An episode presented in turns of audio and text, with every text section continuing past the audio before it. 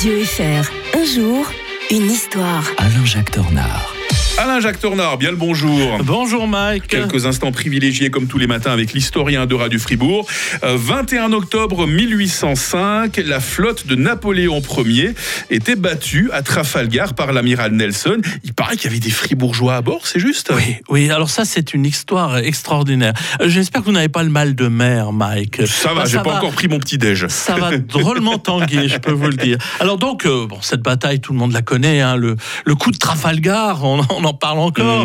Euh, Trafalgar Square aux États- euh, en Angleterre, à Londres. Donc euh, c'est une victoire extraordinaire qui va empêcher Napoléon, une, une bonne fois pour toutes, d'essayer d'envahir l'Angleterre. Donc c'est une victoire absolument décisive qui se déroule donc au sud de l'Espagne, au large de Cadix.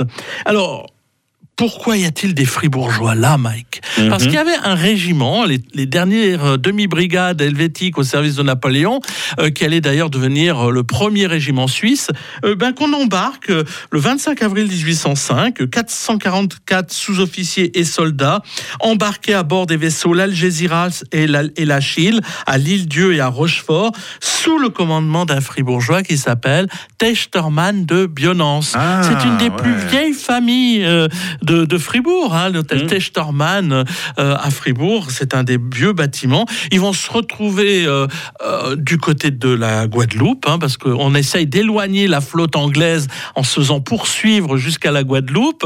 On dépose d'ailleurs au passage quelques soldats suisses sur place qui vont y rester, vont être oubliés là-bas.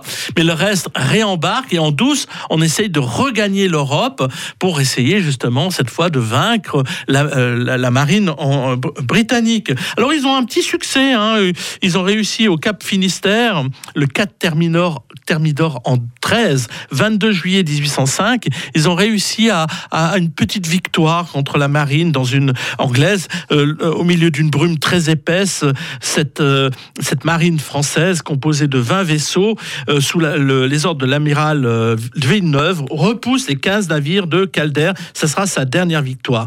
Et le jour, ce jour fatidique du 21 octobre 1805, tout se passe très mal pour la marine française. À bord de l'Algésiras, il y a ces fribourgeois, ces Suisses, plusieurs centaines, qui n'hésitent pas à partir à l'assaut du, du navire vice-amiral Collingwood. Vous vous rendez compte le culot qu'ils ont eu?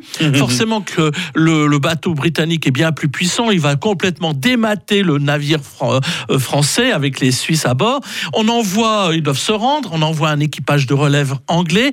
Mais qu'est-ce qui se lève en même temps, Mike? La tempête. Aïe. Et profitant de cette tempête, que font nos Suisses? Font prisonnier l'équipage de relève anglais. Oh non, non. Et après, alors, euh, plusieurs jours d'errance, parce que forcément complètement dématé, eh bien, ils réussissent à rejoindre le port de Cadix.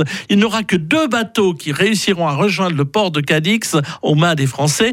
Ce sont euh, justement les Suisses sur l'un des bateaux. Et c'est une chose d'ailleurs qu'on connaît très très mal. On n'en a pas beaucoup parlé. Je l'apprends en même temps que nos Et auditeurs. Donc hein. les, les Suisses, dans la terrible défaite de Trafalgar, ont eu ce moment de Oh, victoire. ils ont été des héros, on peut le dire comme ça. hein. C'est vous qui le dites, Mike. Bonne fin de semaine, Alain-Jacques Tornard. Bonne fin de semaine à tous. Rendez-vous lundi pour évoquer euh, les traités de Westphalie, je parle volontairement au pluriel, la guerre de 30 ans et des conséquences euh, pour la Suisse. On en parle lundi.